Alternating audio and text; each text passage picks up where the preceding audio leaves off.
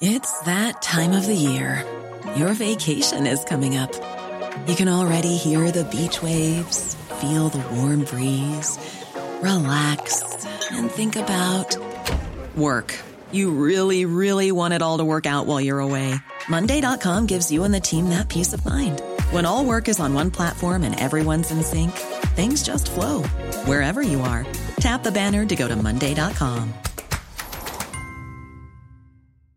Hey, I'm Ryan Reynolds. Recently, I asked Mint Mobile's legal team if big wireless companies are allowed to raise prices due to inflation. They said yes. And then when I asked if raising prices technically violates those onerous two year contracts, they said, What the f are you talking about, you insane Hollywood ass?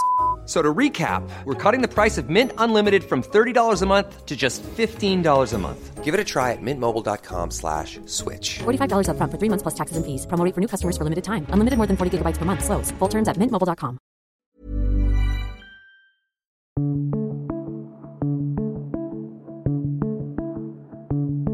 Twenty twenty was a crazy year in the US. There was the advent of COVID, the murder of George Floyd and the Black Lives Matter mass protests, and a bitter presidential election. So 2021 was calmer, right? Not even from day one. Exactly one year ago today, supporters of the defeated President Donald Trump rampaged through the US Capitol in Washington, D.C., in an effort to stop Joe Biden taking office and plunging America into a fresh crisis.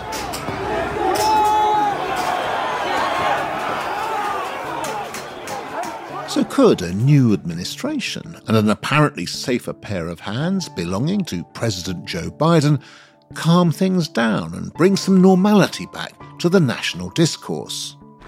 Together, we shall write an American story of hope, not fear, of unity, not division, of light, not darkness, a story of decency and dignity.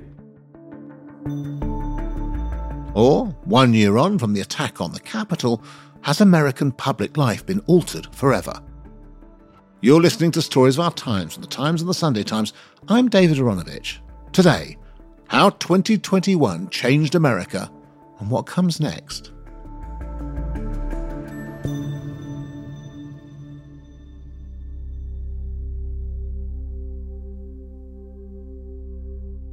Everyone was expecting 2021 to be the year that the US calmed down. We've had four years of Donald Trump, which have been off anyone's chart in terms of oddness and uh, strangeness as far as politics is concerned. But in actual fact, the, the 6th of January set the tone for the rest of the year, and it's been anything but quiet. Alistair Dawber is the Washington correspondent for The Times and The Sunday Times.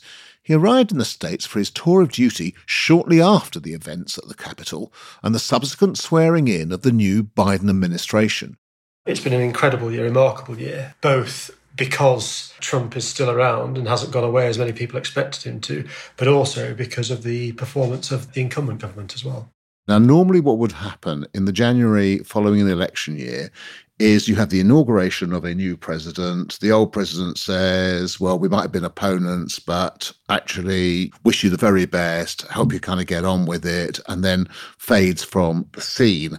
And the absolute opposite happens. So let's look back at that process. On the day that the formal certification process of Joe Biden's victory took place in Congress, which is a very formal process, quite ceremonial.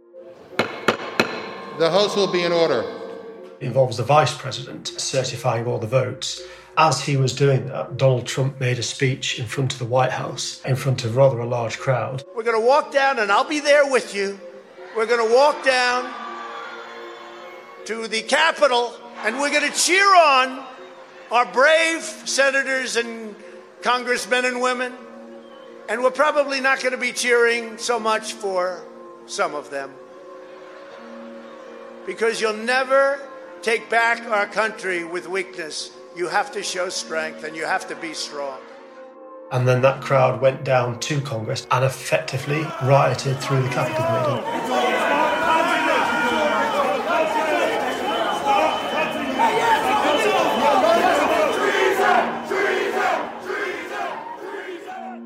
They stormed into uh, the House of Representatives, the Senate. They threatened many of the elected representatives who were there to count the vote, and five people ended up losing their lives.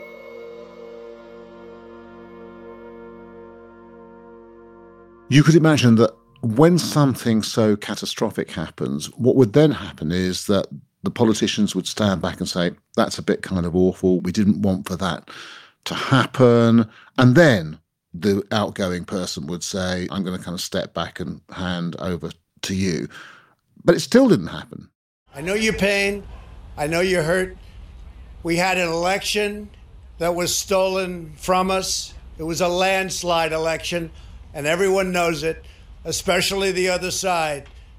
But you have to go home now. No, not a bit of it. Donald Trump has said that violence has no place in American democracy, but that's about as far as he's gone in terms of any sort of condemnation. His particular brand of politics, his followers, many of them have referred to it as legitimate protest and have completely overlooked the fact that police officers were beaten up, people were killed, the symbols of American democracy were attacked, and that's still to be prosecuted. I mean, though there are various ways in which Donald Trump can face legal censure, along with many of his officials. But still, it's become a chasm in American politics, the events of January the 6th. Alistair, has it continued to be a belief on the part of some Republicans and President Trump's contention that the election was stolen? Are they still saying that? That is absolutely central to a Trumpian philosophy.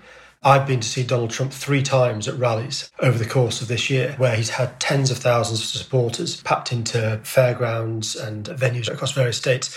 And that is absolutely central to their argument. We have to hold those that are responsible for the 2020 presidential election scam. It was a scam. More is being found out and uncovered every single day, not only in Arizona, but all over the country. And actually, we won by a lot. They rigged the election, and now, based on the rigged election, they're destroying our country. And Donald Trump himself tries to list all this evidence he has to explain the fact that in various states the election was stolen. That is still absolutely central to a Republican philosophy at the moment.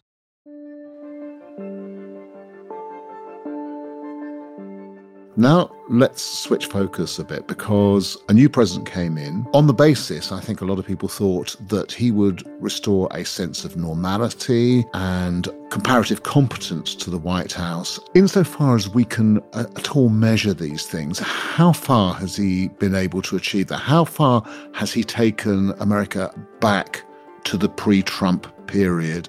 That's exactly why Joe Biden was elected exactly the platform he stood on. To the extent that he's achieved that, he's toned down personality politics in the US. It's very much a collegiate effort now in his administration. It's very much targeted at getting legislation through Congress and returning to some semblance of what we've always regarded as normal US politics. He's had problems, though. In the Senate, he's got only the tiniest of majorities, which means the vast majority of bills need the support of at least 10 Republicans. And because there's such a schism in American politics between the two parties at the moment, he's really struggling in many regards to get his agenda through. How far has that impacted upon how Americans are able to see him? He came in on the platform of being able to pull all the levers in Washington, of being able to uh, negotiate across the aisle. Some of his close friends are Republican senators and, and, and members of the House. That was his sell. But because of the arithmetic, because of the divisions, he's not been able to do much of this at all. I mean, his, his flagship bill is the infrastructure bill, which is designed to, on the one hand, improve lots of bridges, roads, airports, all the rest of it, but then also to spend a lot of money on climate issues and, and car charging points and this sort of thing, wind farms.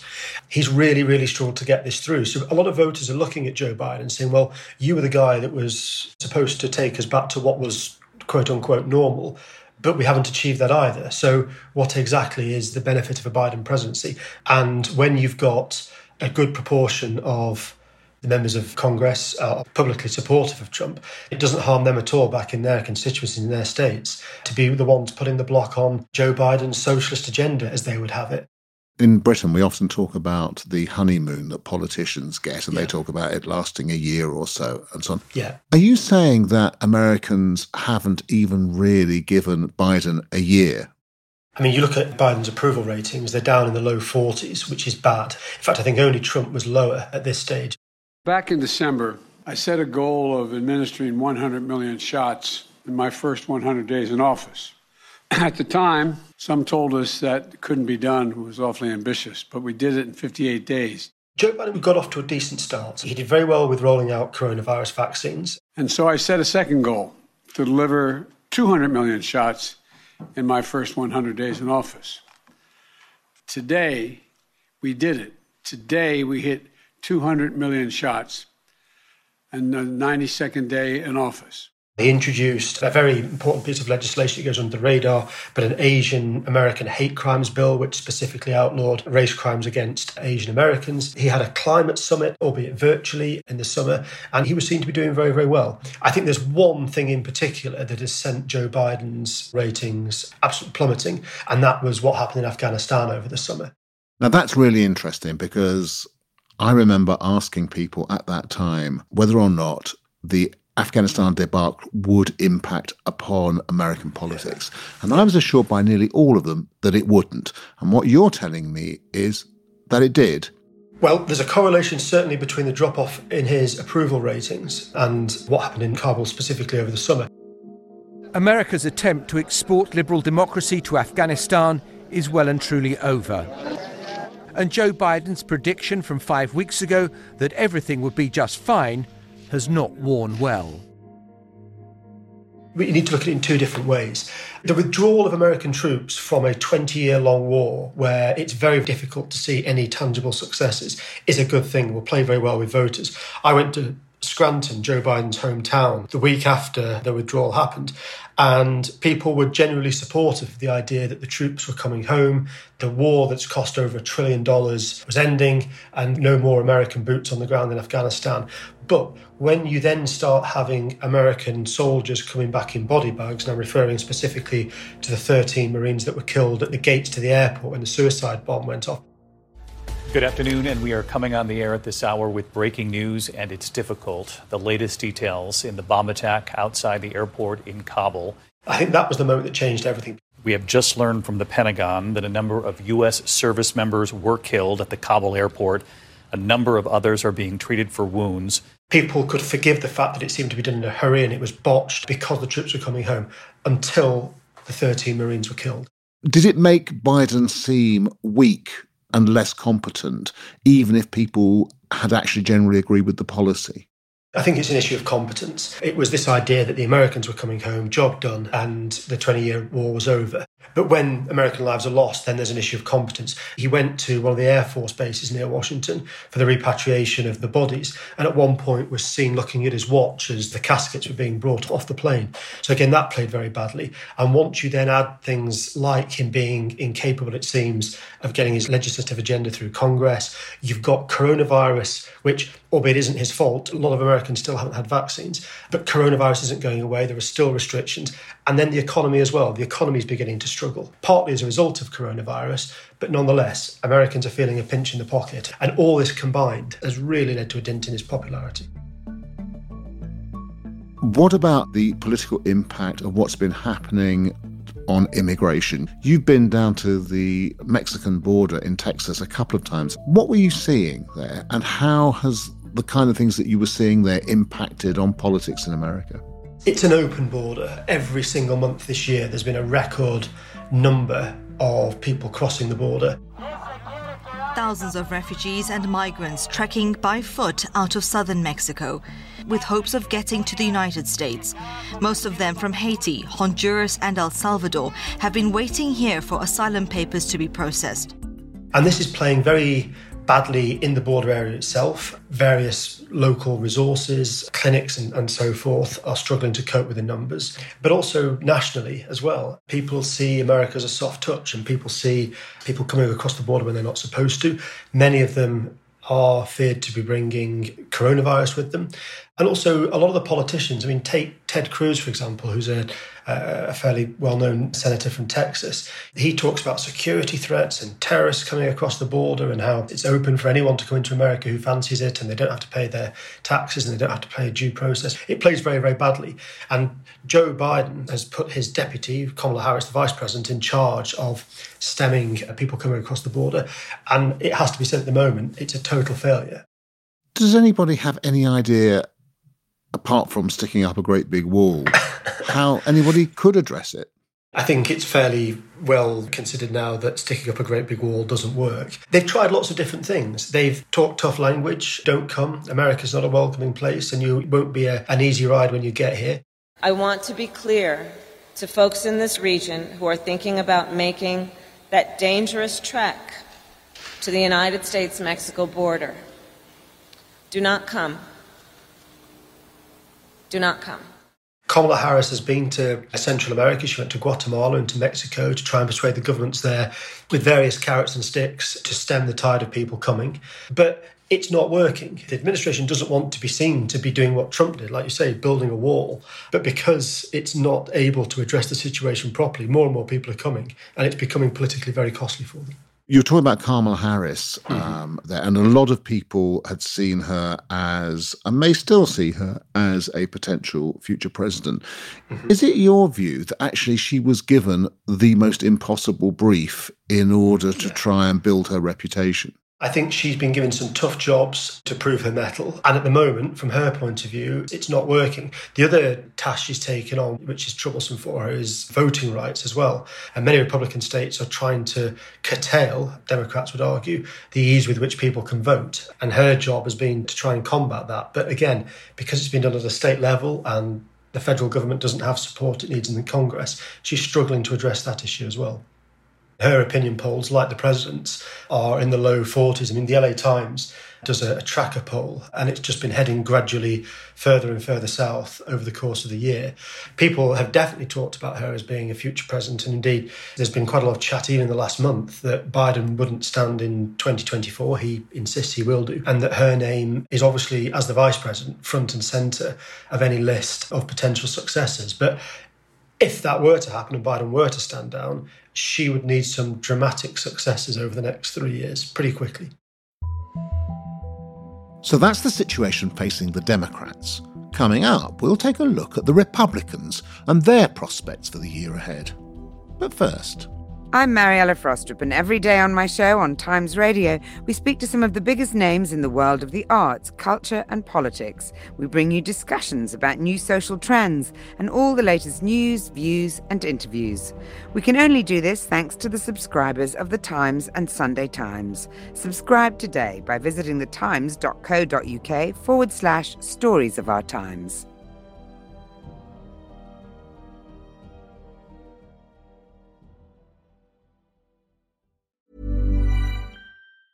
It's that time of the year. Your vacation is coming up. You can already hear the beach waves, feel the warm breeze, relax, and think about work. You really, really want it all to work out while you're away. Monday.com gives you and the team that peace of mind. When all work is on one platform and everyone's in sync, things just flow wherever you are. Tap the banner to go to Monday.com. I'm Sandra, and I'm just the professional your small business was looking for. But you didn't hire me because you didn't use LinkedIn jobs. LinkedIn has professionals you can't find anywhere else, including those who aren't actively looking for a new job but might be open to the perfect role, like me. In a given month, over 70% of LinkedIn users don't visit other leading job sites. So if you're not looking on LinkedIn, you'll miss out on great candidates like Sandra. Start hiring professionals like a professional. Post your free job on linkedin.com/people today. Hey, I'm Ryan Reynolds. At Mint Mobile, we like to do the opposite of what Big Wireless does. They charge you a lot, we charge you a little. So naturally, when they announced they'd be raising their prices due to inflation, we decided to deflate our prices due to not hating you. That's right. We're cutting the price of Mint Unlimited from $30 a month to just $15 a month. Give it a try at mintmobile.com slash switch. $45 upfront for three months plus taxes and fees. Promote for new customers for limited time. Unlimited more than 40 gigabytes per month. Slows. Full terms at mintmobile.com.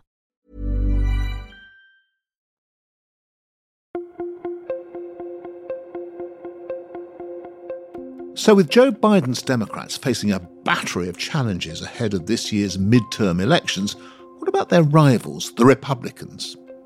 Just one year on from the siege of the Capitol, what are their chances of making critical gains in Congress this November? And crucially, is the GOP still totally the party of Donald J. Trump? He has the party in what I think can only be described as a vice like grip. There are dissenting voices, but they are quiet and they are few and far between. There were 10 Republican congressmen and women that voted to impeach Donald Trump after January the 6th. They are being picked off one by one and they are being blotted out as a voice within the party. You look at polls, I think it's about 70% of registered Republicans want Trump to be the candidate in 2024. I think it's more than half of Republicans still think he's the legitimate president. If Donald Trump wants to stand as the Republican candidate in 2024. And I think that's by no means certain yet, despite the rhetoric. He will find it very, very comfortable. And if it isn't going to be Trump, it's going to be someone who very much endorses Trump's policies and ideas. We'll have to wait, I think, until probably the start of 2023 to learn exactly whether he intends to stand. But if he doesn't and chooses instead to be some sort of kingmaker within the party, you can guarantee that the sort of old traditional centrist, moderate Republican, uh, whoever might represent that wing of the party by the time of the next election, will really struggle to find a voice. Why would he not want to stand? Because he might lose again. It's taken a monumental effort to try and get this narrative that the election was stolen out there and to maintain it and continue it and to persuade people. It might be incredibly difficult to do it twice. Trump will also be, I think, 77 by the time of the next election. So, this argument that Biden's too old, which is one he uses regularly in various different colourful ways, will then apply to him as well. And he may decide that he's been through it, he's done it, um, he doesn't want to enter the fray anymore, and it's much more comfortable to be at Mar a Lago over the winter rather than the White House. Well, couldn't he be president and still be in Mar a Lago? Because essentially, if he gets elected, he can do whatever he wants. Well, at the moment, he's hinting very, very much that he's going to stand again. But we're still two years away from the first primary at the start of 2024. A lot can happen between now and then, and the polls can change. I think it very much depends on how the candidates that he's backing in the midterms do. If they romp home and form a large caucus in Congress, then I think that will give him the encouragement he probably needs to go again. What about all these various legal cases and criminal inquiries? Are they going anywhere? Could any of them potentially derail him? There's a Department of Justice uh, inquiry into Trump's behaviour. There's the congressional committee that's looking at what happened, although he's already dismissed that as biased. And then there's at least two criminal probes in New York, both the city and the state, that are looking at his business dealings and the Trump Corporation. But of course, it also would play to his strengths in some ways as well. He will talk endlessly about knocking down the barriers, and this is the establishment trying to suppress the rightful president and someone who carries a lot of support in the country, which he undoubtedly does.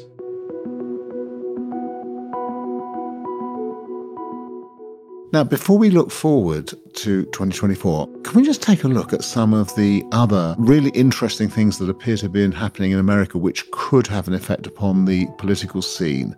For example, the way in which changes in the labour market as a result of the impact of COVID have had a really kind of substantial effect in certain areas. It's very, very difficult for employers at the moment to hire people in relatively low skilled, low paid, minimum wage jobs. A lot of people got quite generous checks through the post from the government as coronavirus stimulus payments, which ran into thousands of dollars. A lot of people obviously were told not to come into work, and a lot of restaurants and shops and stores were closed the evidence suggests that a lot of these people just aren't coming back to work. It's not really worth their while. That's had quite a significant effect. I mean, first of all, the federal minimum wage has been increased quite substantially, and employers are throwing all sorts of offers at people to try and get them to start. I mean, there was a story we did a little while ago about a few McDonald's restaurants in Texas who were offering uh, anyone that joined free iPhones. There's signing on bonuses at Amazon. There's no shortage of jobs, but there's a shortage of people who are willing to do them. And of course, the impact this has, this is one of the big problems facing Joe Biden and the administration, is it's very inflationary and prices are rising here pretty quickly. In many cases, American companies are struggling to import goods that they uh, would ordinarily get from overseas, making the cost of living much higher. Under other circumstances, you might think this would have two beneficial effects for a Biden administration. The first is that people feel better off because they've got more money in their pocket. And the second thing is that a lot of these people will start up new companies, which is what you always tell people you want to do. Absolutely, but it's not really happening. A lot of people just aren't going back to work. A lot of jobs in places where infection rates are still high, where there's a risk to people, people just don't see it as worth it. People have saved up a lot of money by not spending and not travelling or going anywhere during the lockdown, so people have got cash in the bank, and jobs in many ways just aren't attractive enough to bring them in. Whether that leads eventually to people thinking, well, I've got a bit of cash and I'm going to set up my own business, as you suggest, maybe that'll happen, but that's not feeding through at the moment. Let's look at a couple of other factors which complicate things. And the first and most obvious one is race. What do you think has changed, as far as you can tell, from what you might call the high watermark of the Black Lives Matter protests, which followed the murder of George Floyd? Of course, we've had these sort of rather extraordinary cases. Tonight, the crowd outside Cup Foods in Minneapolis erupting in cheers as they learned of Derek Chauvin's conviction in George Floyd's death. Race is obviously still a huge issue here. I think the conviction of Chauvin helped to dampen down the issue politically a little bit. Had Derek Chauvin walked out of the courtroom having been acquitted, I think that could have caused huge social problems here. And then the Rittenhouse case, in which the guy who shot two people during a riot was acquitted. We, the jury, find the defendant, Kyle H. Rittenhouse, not guilty. Kyle Rittenhouse, trembling with emotion, as the court clerk read the jury's verdict. A jury acquitted him of all charges, including homicide, attempted homicide, and reckless endangerment. I mean, Rittenhouse was an odd one because he crossed a state line with a semi automatic rifle to a Black Lives Matter demonstration, which he was against, and then was acquitted of murdering two people because he acted in self defence, so the court found.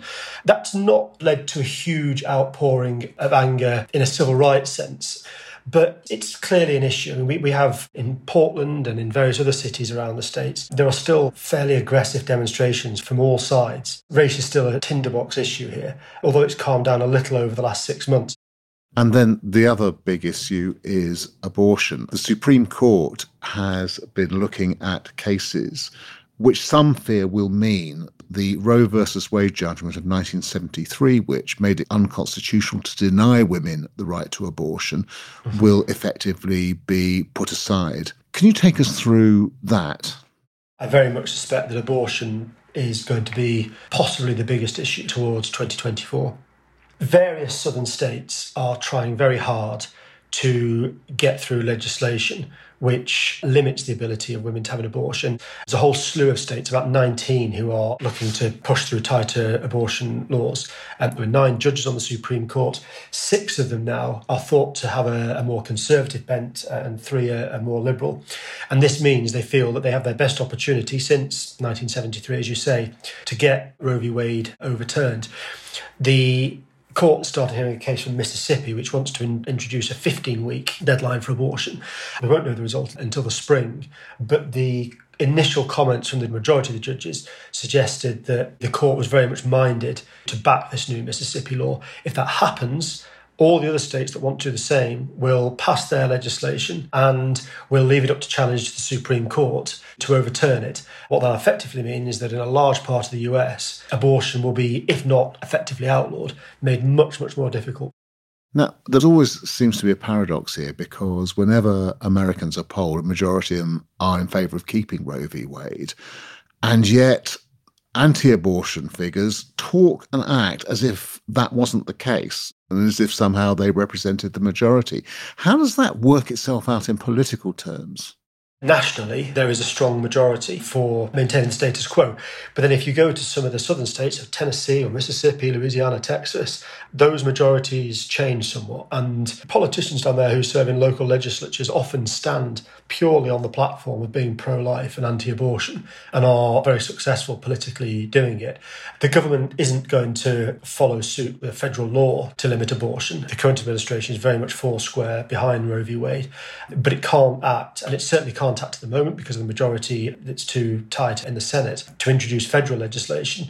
So it'll be up to the states to introduce their own you're now getting pro life groups who are endorsing individual candidates for the midterms and for local elections in various states. So it's becoming absolutely a, a central political issue now.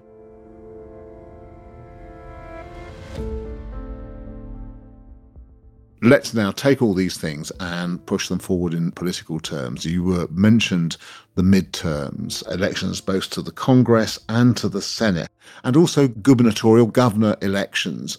How much election happens in a midterm?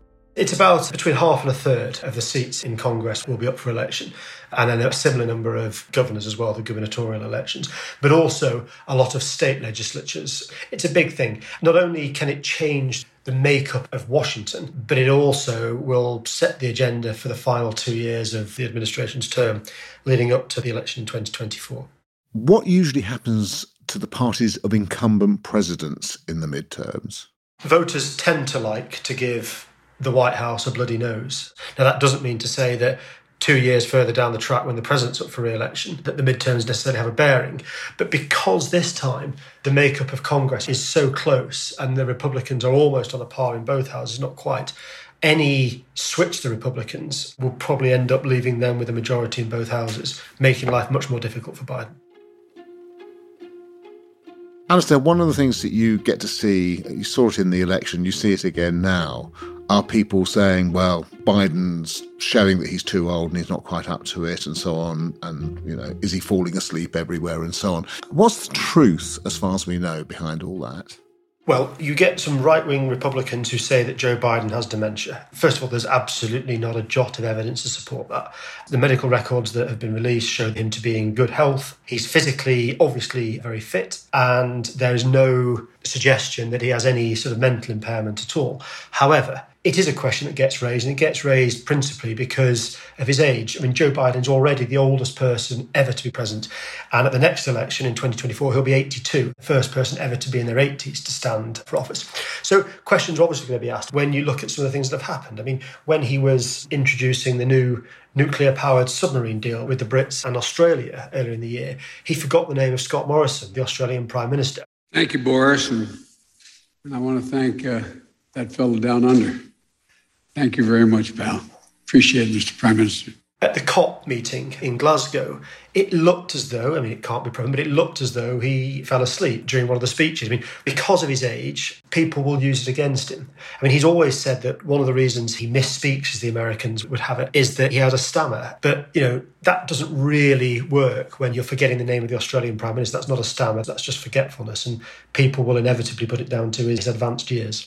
If you were looking to the 2024 election and you knew that as one party or the other, you needed to win some voters over from the other side, who represents the swing voters who will decide an election in the US of 2024? These are the people who are embarrassed somewhat by Donald Trump's presidency. They are skeptical about Washington politics and are very cynical about what happens on the Capitol. They are also people who are feeling the pinch as well. The inflation rate is having an impact on them, their spending power is reduced.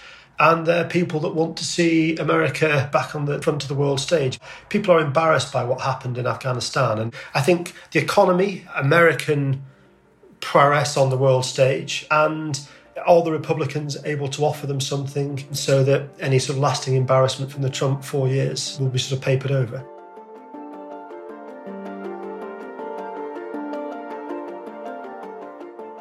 You've been listening to Stories of Our Times, a podcast brought to you thanks to subscribers of The Times and The Sunday Times with me, David Aaronovitch, and my guest, Washington correspondent for The Times and Sunday Times, Alistair Dawber. And you can read more about Alistair's work at thetimes.co.uk or in print. The producer was Chris Wade, the executive producer is Kate Ford, and sound design was by David Crackles. And you have a story you think we should be covering, an idea for a future episode, or thoughts on what you've just heard, send us an email to storiesofourtimes at thetimes.co.uk. See you tomorrow.